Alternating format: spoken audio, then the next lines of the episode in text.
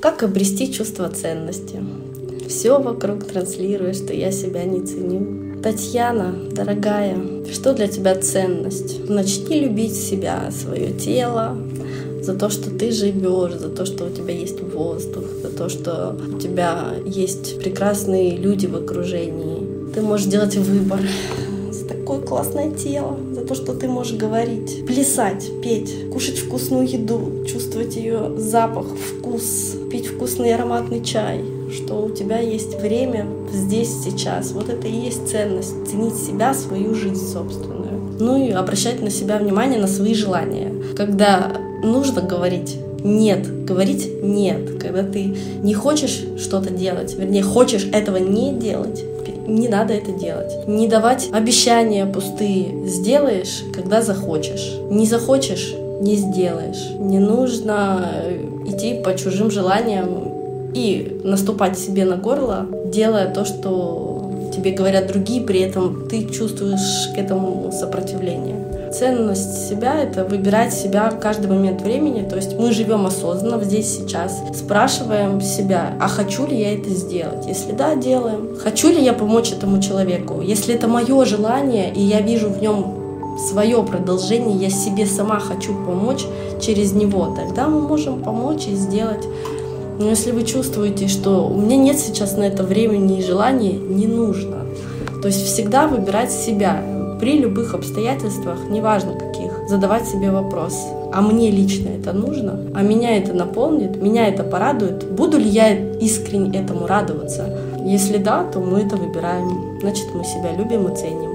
Если мы идем против себя, против своих желаний, своего интереса, своих импульсов, значит мы себя не любим, значит мы себя не ценим. Вам для того, чтобы обрести чувство ценности, нужно быть осознанным, быть в вопросе, а надо ли мне это сейчас? Порадует ли это меня сейчас? Нужно ли мне это сейчас? Конечно же, если вы начинаете любить себя, вы начинаете любить и все вокруг, как свое продолжение, и вам хочется всем помогать, и одаривать их своей любовью, потому что в вас внутри этой любви полно, и вы, вы, вы себя любите, вы себя выбираете, вы всегда выбираете свои собственные желания, не желания тех, кто вам там чего-то навязывает. Тогда уже из-за полноты этой этих чувств внутри вам хочется делиться. И тогда вы приносите уже радость другим людям и помогаете им своим вдохновением, своим настроением.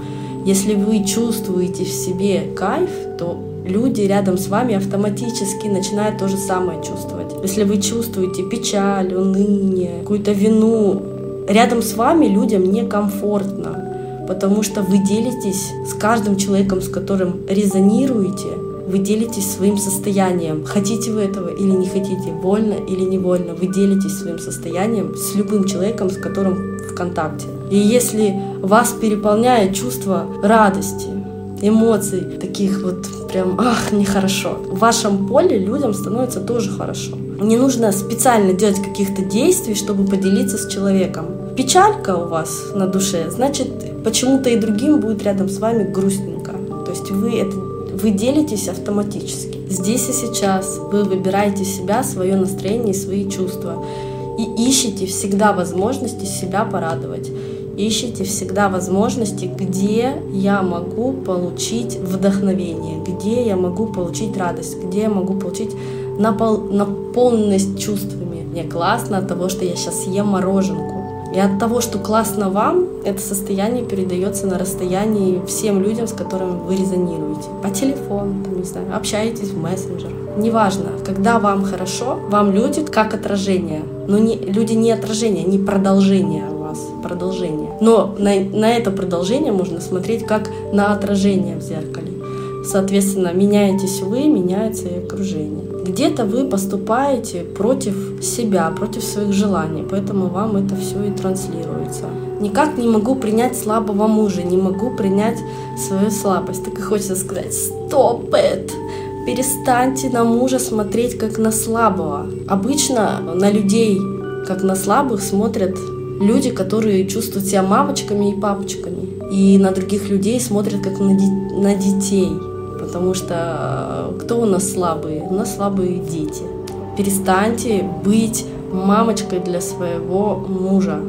начните в нем разглядывать равноправие, то есть что он тоже такой же мощный, сильный, и находите эти стороны. Вы же когда познакомились со своим мужем, у вас же не было такого чувства, вы же не видели слабость в нем, потому что если бы видели слабость в нем, вы бы не коннектились и вы бы вряд ли бы вышли за него замуж. То есть поначалу же вы могли в нем рассмотреть качества, которые вам нравились. Начните еще раз, нача, начните еще раз их рассматривать и прибавляйте к этим качествам что-то еще новое, чтобы вы, что вы хотели бы рассмотреть.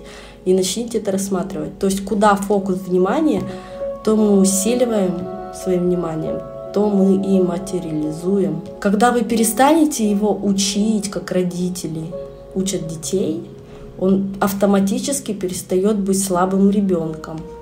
Когда вы начинаете с ним вести диалоги вместе, не учить его как мама ребенка, а вести диалог. А давай обсудим, дорогой, вот это, вот это, вот это. Вот это мне не нравится, а вот это мне нравится. А давай вот так, а давай вот так а что ты можешь по этому поводу сказать. То есть начать вести э, диалоги на равных. Тогда он из слабого превратится в сильного.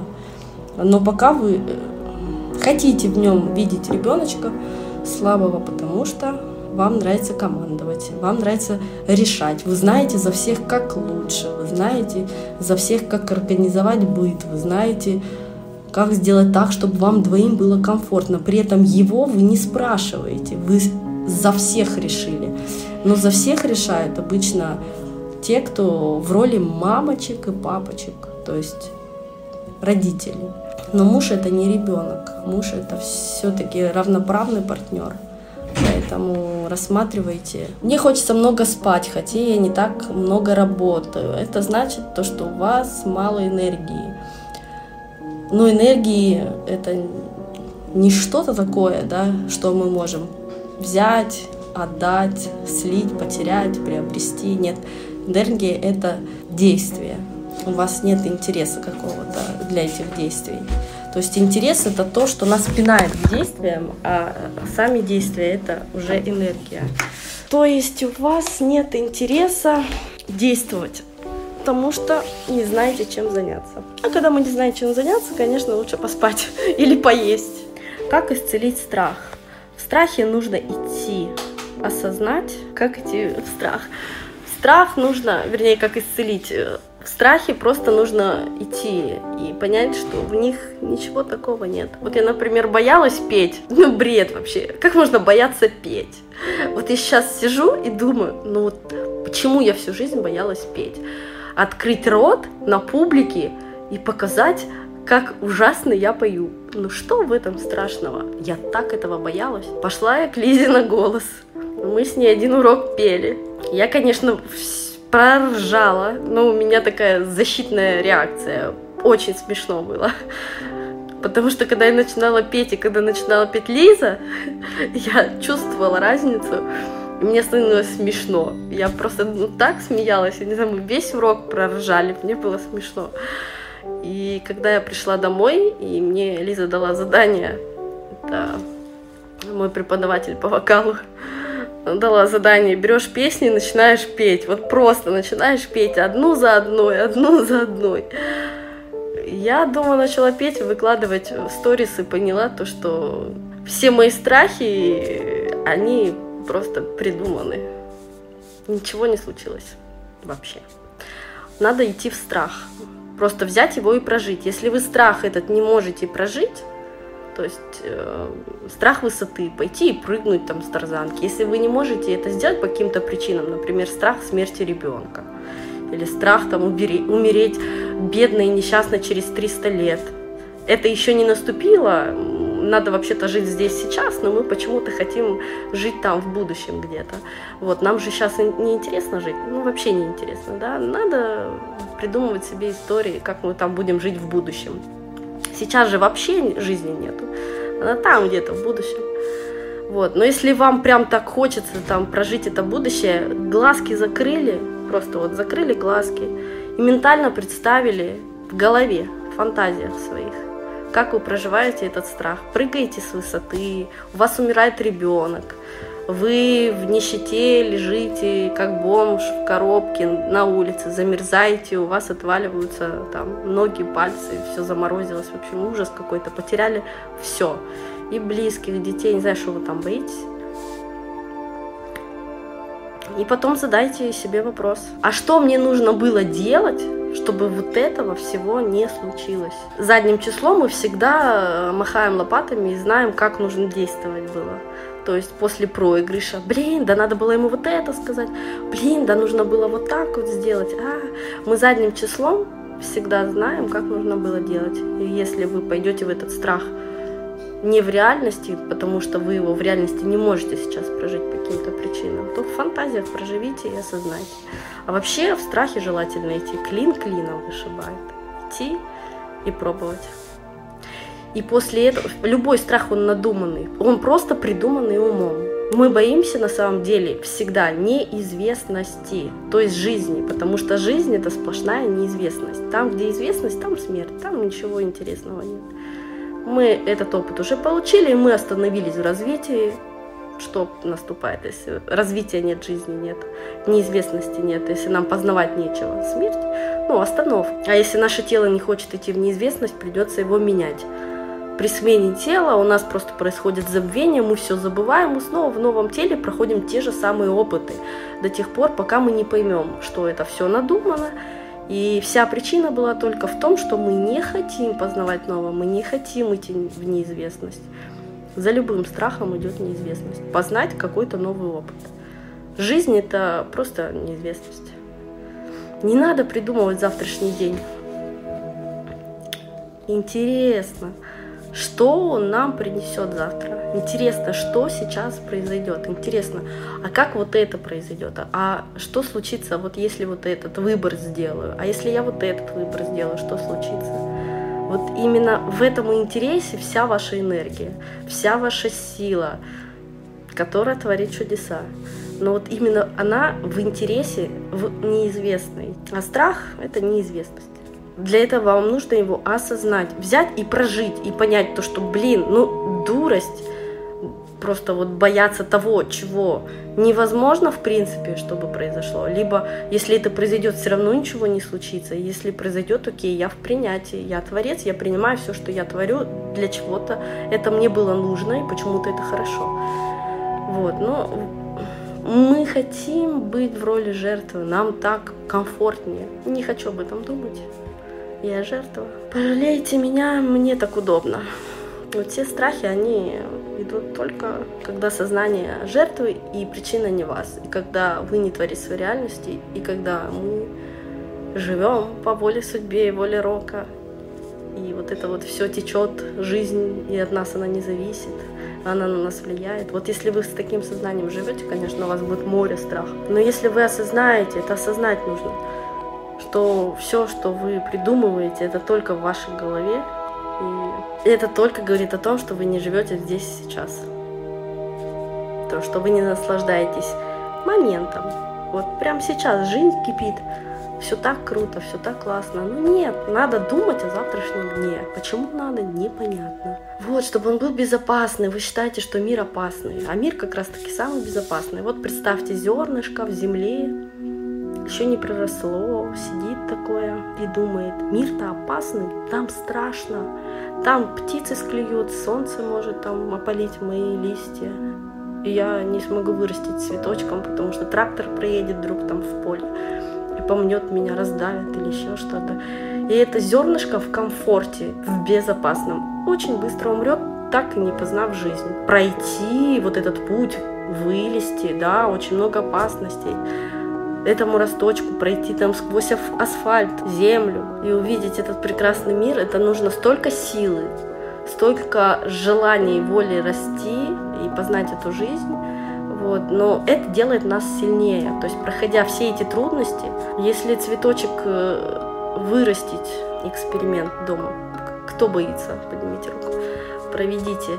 Если зернышко посадить очень близко к, поверхности и даже попробовать его расковырять, оно вырастет очень маленьким и слабеньким. Но чем глубже вы его посадите, чем больше он усилий сделает, чтобы прорасти, тем сильнее оно вырастет.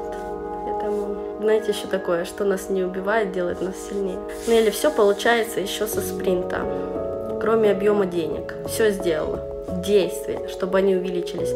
Но если где-то прибавляется, то где-то убавляется. Что происходит, блин? Давайте, рассоздайте шаблон, что если где-то прибавляется, где-то убав... у... убавляется. Прибавляется, убавляется. Вот давайте рассоздайте этот шаблон срочно, потому что он вам жить мешает.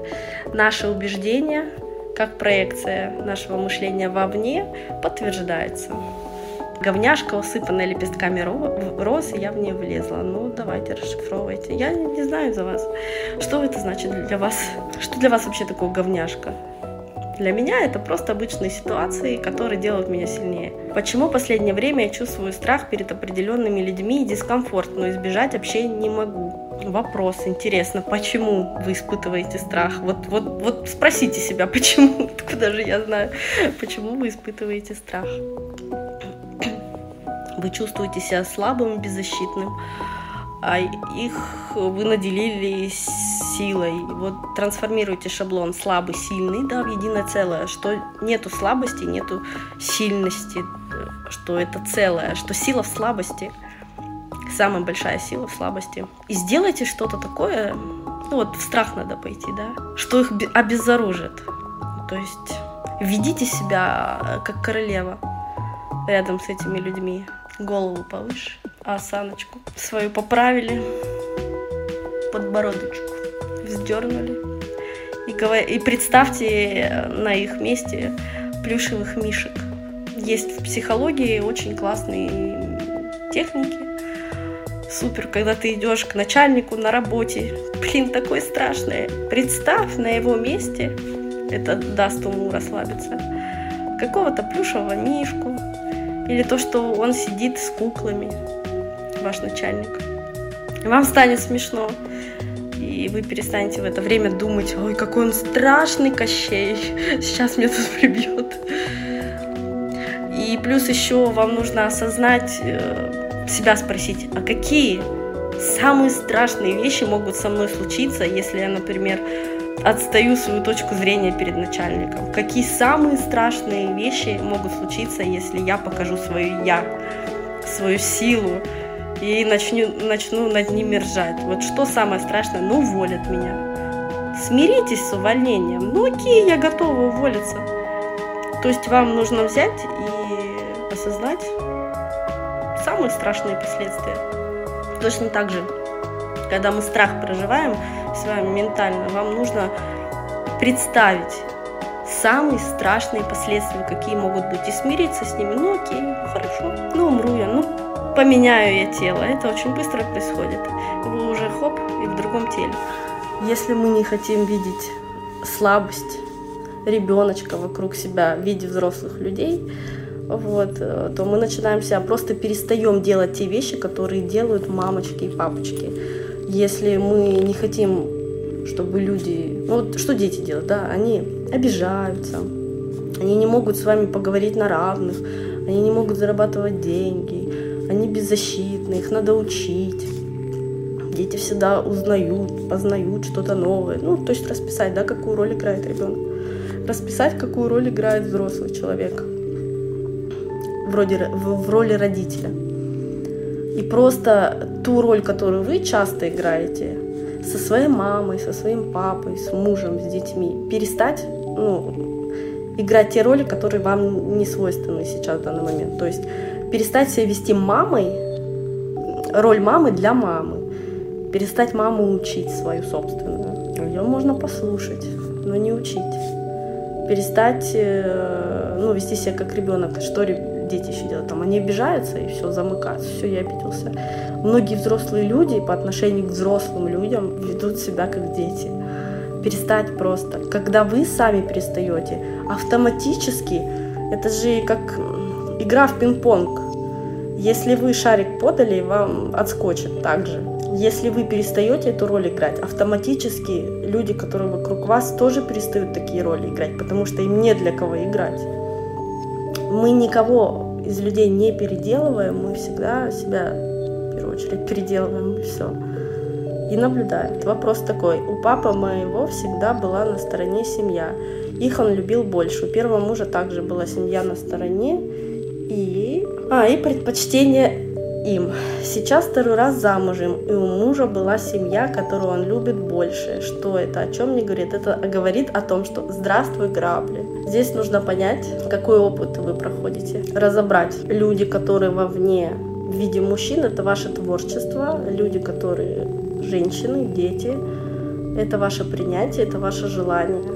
Дети — это любознательность, ваш пинок на действие, то есть пинок на вашу генерацию энергии — на познание жизни, идти в новое. И вот ваш внутренний творец хочет познать новые желания, то есть другая семья, желание. Ваш внутренний творец, ваше творчество, а вы зациклились на одном каком-то желании, и сейчас еще и ревнуете к этому желанию, то есть вы какие-то желания в себе давите, не разрешаете им быть, так разбирать. У вас была какая-то одна цель в жизни, которую вы себе поставили и придумали. Но жизнь это многогранные пути, и постоянно делаем выборы, выбираем новые дорожки, новые двери, все время что-то новое пробуем, пробуем, пробуем, а вы зациклились на каком-то пути, вот, с которого нельзя сворачивать. И все желания, которые попутно вокруг вас происходят, вы себе как Творцу не разрешаете. Вы хотите уйти в сторону одного желания, второго, третьего, но не даете себе этого. То есть у вас какая-то зацикленность в чем-то. Вот, ну это я уже так глубоко нырнула. Плюс здесь можно еще раз, разбирать и разбирать ваши шаблоны. То есть надо ну, более полный рассказ вашей истории и разобрать. А если истерит мама? Мама в роли ребенка. Поэтому она истерит. Истерит — это дети истерят, да? Вам нужно перестать быть мамой для мамы. Как это сделать? То есть разобрать роли. Взять прям тетрадку, ручку, расписать. Все поведение детей, да? поведение взрослых. Равноправные отношения какие. Как вы относитесь к своей маме. То есть если вы перестанете свою модель поведения смените, перестанете к маме относиться как к ребенку, то автоматически она не сможет вам подыгрывать. Как вы относитесь к психологам? Прекрасно. Я ко всем прекрасно отношусь. Я даже пошла к тарологу и дизайн человека посмотрела. И тот, кто метафорическими картами занимается, и астрологию. Все так интересно, потому что каждый баннер, каждая буква, каждое слово здесь сейчас, увиденное, услышанное, оно все вам ответы это все отражение вашего сознания. Вы не можете услышать ничего того, чего бы не было в данный момент в вашем мышлении. И вы только себя познаете через всех людей. Психолог это или кто-то другой, неважно. Они здесь сейчас, любой человек, который попадается, с которым вы контактируете, показывает вам ваше желание, показывает вам ваши ответы, показывает вам вопросы, которые вам нужно разобрать. Поэтому прекрасно. Люблю вообще психологов. Они странные люди, как и я, любят копаться в мозгах. Что значит быть собой, если ты знаешь, если ты не знаешь, какая ты? Конечно, мы не знаем. Если вы думаете, что вы знаете о себе, вы сильно заблуждаетесь. Все, что вы знаете о себе, это определенные рамки, образ о себе. Эго называется. Вот. А нам надо идти дальше эго и познавать себя через мир. Быть собой — это значит быть никем и ничем, ничему не подражать, а узнавать о себе все время что-то новое. Вот это быть собой, потому что мы никто, ничего, мы этот Творец и Бог, который самопознающий организм себя познает через все вот это материальное, мы сами себя познаем через все вокруг, все, что мы создаем сами себе. Быть собой это стать никем и перестать думать о себе, потому что все, что мы думаем о себе, это шаблон, это программа, это эго, это то, что мы уже вобрали в себя, это тот опыт, который мы уже получили, и пора шагнуть в новое, опять в неизвестное. И это бесконечный процесс самопознания. Вот, поэтому быть собой, еще раз говорю, это перестать представлять себя кем-то, чем-то, и еще тем более, как мы любим, мы с вами любим копировать других, стать кем-то или чем-то, как та звезда, как тот психолог, или как тот актер. Хочу быть похожим на кого-то. Ужас просто, правда? А у меня у тюрьмы страх. Страх тюрьмы. Ох, никогда не имел никакого отношения к этому. Но зачем вы придумываете себе какую-то тюрьму? Вы что-то делаете незаконное, да? Хватит жить по правилам. Да, и что для вас тюрьма? Разберите, почему вы считаете, что вы в этом теле, как в тюрьме, на планете, как в тюрьме. Я очень легко начал идти вперед, начал изучать психологию. Но жена меня не понимает и думает, что я больной и не хочет со мной идти вперед. Что мне делать? Забить на других людей, Перестаньте быть эгоистами и заставлять других людей быть похожими на вас, и чтобы они следовали такой же цели, как и вы. Оставьте вы эти попытки. Как только вы перестанете бороться с этим, вы посмотрите, как вам станет комфортно. И возможно, но возможно, она и перейдет на вашу сторону, потому что ей станет интересно, когда вы отстанете от нее и займетесь только собой. Перестаньте клонировать людей и пытаться их сделать версией себя. Как подойти к поиску своего дела? Цель нужно поставить. Недавно я тут часа три рассказывала в закрытой группе, в хакер-чате, короче, как я бегала по разным работам, не знала, чем заняться, но в итоге придумала себе такую фишку. Я хочу чем-то заниматься, а чем не знаю. Ну, это было у меня такое раньше. Вот. Но хочу этим заниматься, чтобы мне было интересно, это был мой собственный бизнес. Я не работала бы на дядю. Что мне для этого нужно? И я такая, я еще не знала, чем заниматься. Я такая думала, надо знать бухгалтерию. М-м, хорошо. Что мне еще для этого нужно? Мне нужно разбираться в каких-то там законах, э, чтобы, ну, мало ли чего. Зачем, пока непонятно. Окей. А, мне еще нужно что-то делать руками, потому что я люблю руками делать такая. Угу. То есть я поставила такие цели. Обучиться бухгалтерии. Странно, да, не знаю, чем заниматься, но бухгалтерия уже нужна для ИП. И мне пришла такая идея. Так, надо идти учиться на бухгалтера. Потом где-то надо научиться каким-то там юридическим штукам, не знаю, правда, еще каким. И попробовать себя в разных хобби, где я могу что-то делать руками. И я выписала 10 хобби, которые вот э, руки там задействованы. Я пошла на шитье, на закройщика одежду, э, на дизайнера и компьютерную графику. Сразу вот просто на все кружки пошла. И думаю, из этих кружков я что-то выберу. На бухгалтера у меня не было денег. Нужно было 17 тысяч рублей заплатить за бухгалтера да, за курсы. Я такая думаю, так, как сделать интересно, чтобы за курсы заплатила не я, а меня обучили, и мне за то, что я обучаюсь, доплачивали. Может быть такое или нет? Сначала такая моя голова, нет, такого не может быть. Она такой, это не может? Раз я уже решила, значит, по-любому есть ответ день-два мне приходит, а не устроится ли мне бухгалтером наврать с три короба, что я все знаю, просто покажите мне. На практике, не в теории, на практике меня научат и еще заплатят за это. И я устроила Желдор экспедицию, в общем, бухгалтером. Я очень быстро научилась бухгалтерии, мне платили деньги, а не я. Я, конечно, очень быстро оттуда ушла, когда всему научилась. Все как и заказывала. Вот. И те курсы, которые я начала проходить, они принесли плоды. Я решила открыть э, ателье и еще заняться дизайном помещений, ландшафта и компьютерная графика мне как раз пригодилась. Ну, короче, вот все курсы, они как-то вот слились в одно. И плюс еще, когда ты дизайнер одежды, параллельно, вот, компьютерная графика по дизайну одежды тоже пригодилась. В общем, такая думаю, ну все, открываюсь. И тут приходит вопрос, интересно, А чтобы обставлять интерьеры, где брать мебель для людей, да, ты приходишь в дом, и сопровождение проекта нужно, короче, мебелью все обставлять, там это же надо все магазины знать, название мебели, цвета, там, венги, орех, альхишу, это вообще такое, блин, деревья знаю, а название у мебели цветов таких вообще не знаю, что это такое.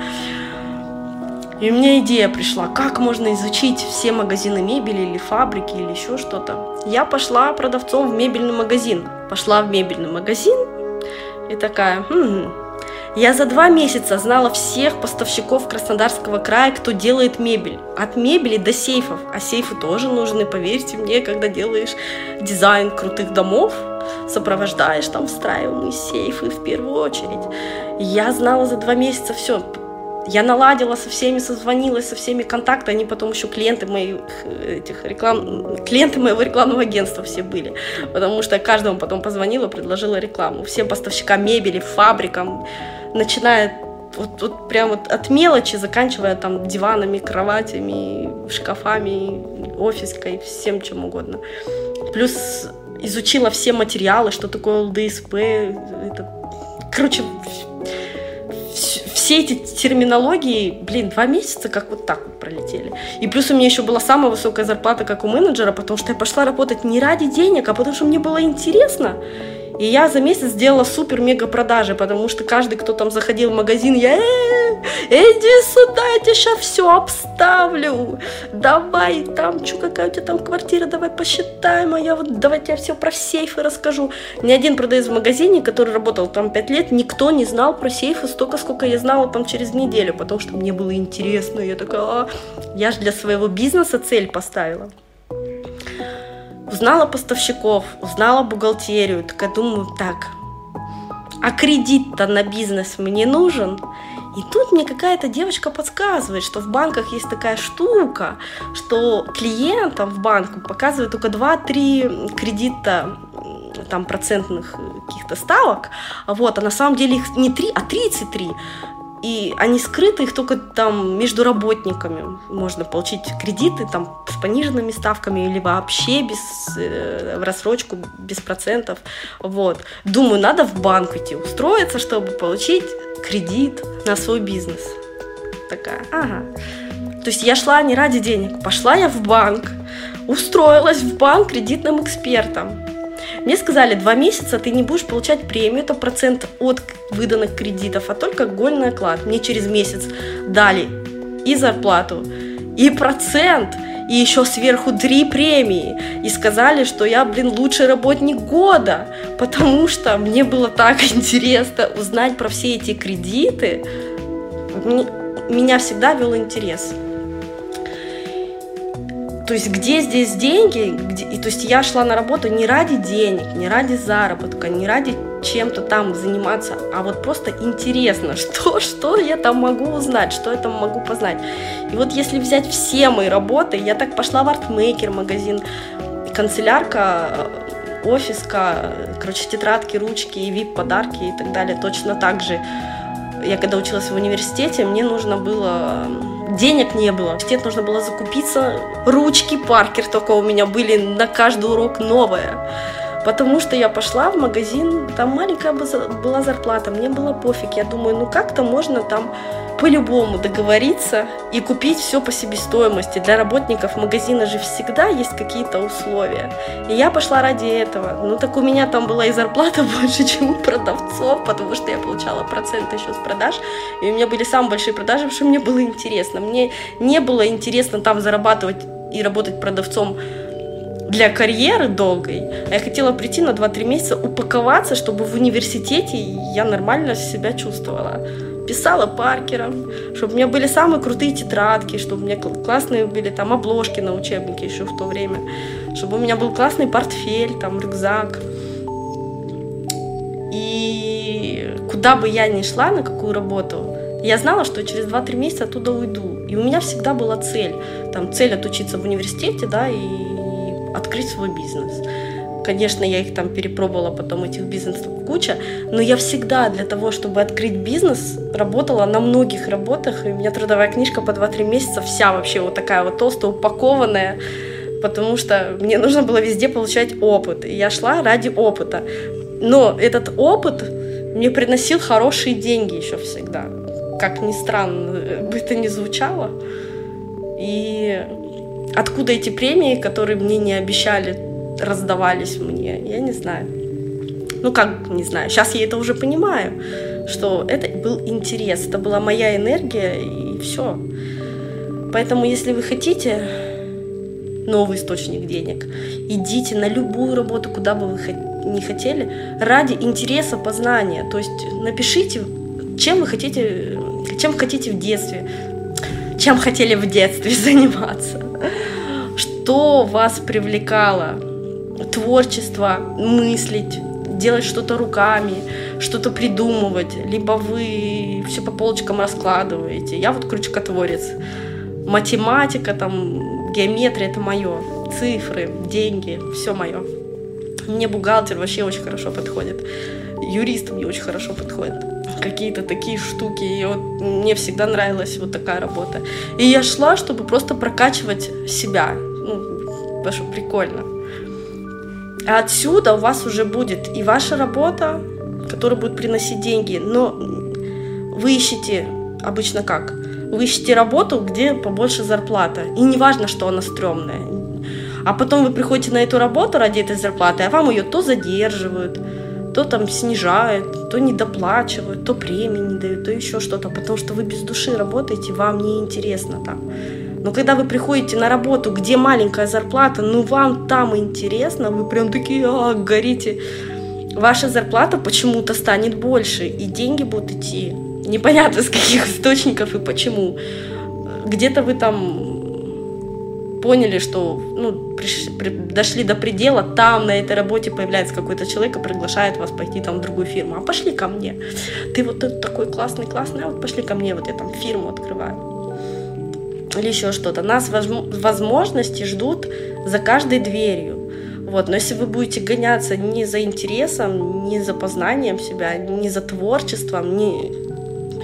а просто за деньгами, то это будет вот приносить вот такую вот фигню, как долги, кредиты, потерянное время, хреновое здоровье и так далее. Поэтому цель ставим, но не такую цель, что вот я обязан открыть ателье и вот иду своему верному пути. Нет, ставьте цель более такую абстрактную, большую и интересную. И всегда знайте, что я человек без плана, и вы человек должен быть без плана. Что любой план я могу поменять в любой момент. От любой цели я готов отказаться в любой момент, как только мне эта цель перестанет вдохновлять. Любые обещания я прощаю, если даже дал все, что я не доделал, я с радостью бросаю, как только это перестает меня наполнять, вдохновлять и двигать, расширять. И то, что перестает мне перестает давать возможность узнавать себя, чему-то новому учиться. Вот, поэтому все незаконченные дела, которые вас уже бесят, перестаньте на них сливать свою энергию, просто выкидывайте их в свою жизнь идите к новой цели, почему нет? Просто для многих слово цель, если я скажу ставьте цели, да, для многих цель это значит убиться, себя, короче, в хлам, в кровь разорвать, но дойти до нее, доползти. Вот так вот делать не нужно. А Нелли, нужно ли оставаться в созависимых отношениях или надо работать над собой, чтобы изменился партнер? Но честно, если я задолбалась копать в себе. Но тут у нас два пути, и оба верные вы меняете окружение, и ваша горячая вода перестает смешиваться с холодной, и вы уходите с одного поля, потому что с кем бы вы ни резонировали, вы делитесь. Если вас тянут вниз, то вы действительно тянетесь вниз. Вам нужно искать всегда поле, круг людей, к которым можно примкнуть, которые вас будут поднимать, а не опускать. Если вам это надоело, встаньте с гвоздя и идите дальше. Почему нет? Вы можете работать, работать над собой, вы меняетесь, а человек, который рядом с вами, пазл желаний-то всегда совпадает, он по каким-то причинам не захочет меняться. Он либо до него дойдет, он осознает, и он тоже поменяется, останется с вами, продолжать вам зеркалить ту реальность, в которой вы находитесь, и вы вместе с ним там растете. Либо он не захочет меняться, и, и это отражение в вашем зеркале, оно просто исчезнет. Вы там разойдетесь, не разойдетесь, я не знаю, но это отражение исчезнет. Два пути. И один путь и второй путь, они оба верные. То есть, если вы чувствуете, что вам пора идти дальше, легко расставайтесь с людьми, с делами, с целями, с вашими планами. Легко отпускайте, и также легко вам будет все приходить. Но мы до последнего держимся за свой вдох. А вдруг не будет больше вдоха? Мы не хотим выдыхать, но мы следующий вдох не можем получить, пока этот не выдохнули. Поэтому, если вы чувствуете, что вы сидите на гвозде, встаньте. Если вы чувствуете, что люди тянут вниз, уходите от них. Если вы вот заколебались, это ну, верный путь, то что давайте дальше идите. Вы растете, а тот человек не хочет с вами расти. И хорошо, будет следующий опыт с другим человеком. Нет правильных и неправильных путей. Нет правильных и неправильных выборов. Просто выбирайте тот, который вас больше вдохновляет, и тот, тот, что больше вам нравится. И ваша жизнь, она только в ваших руках, ну, и она у вас одна. И вот разменивать ее там не очень, мне лично хочется. А если мама спрашивает совет, видит, как я изменилась, и все время спрашивает совет. Советы, когда спрашивают с радостью, давайте. Но обычно дети не спрашивают у родителей совета, родители такие, да, вот ты меня спросил, теперь я тебе дам совет. Они лезут со своими советами без спроса. Вот, если мама спрашивает, прекрасно, это равноправные отношения, когда человек спрашивает, слушай, можешь мне помочь, другой по своему желанию, да, я хочу тебе помочь. Обоюдно захотели, обоюдно получили, это классно.